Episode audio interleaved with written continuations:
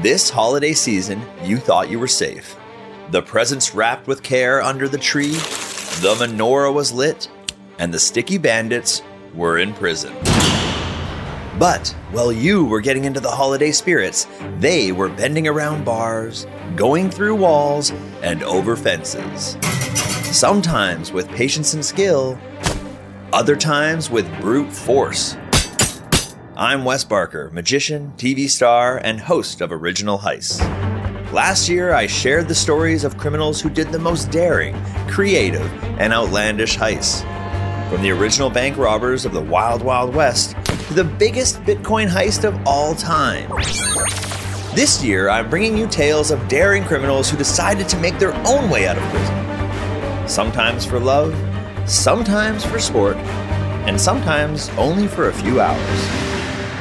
Make sure you're subscribed on Apple, Spotify, or wherever you get your podcasts. Only on the Triple Whale Podcast Network.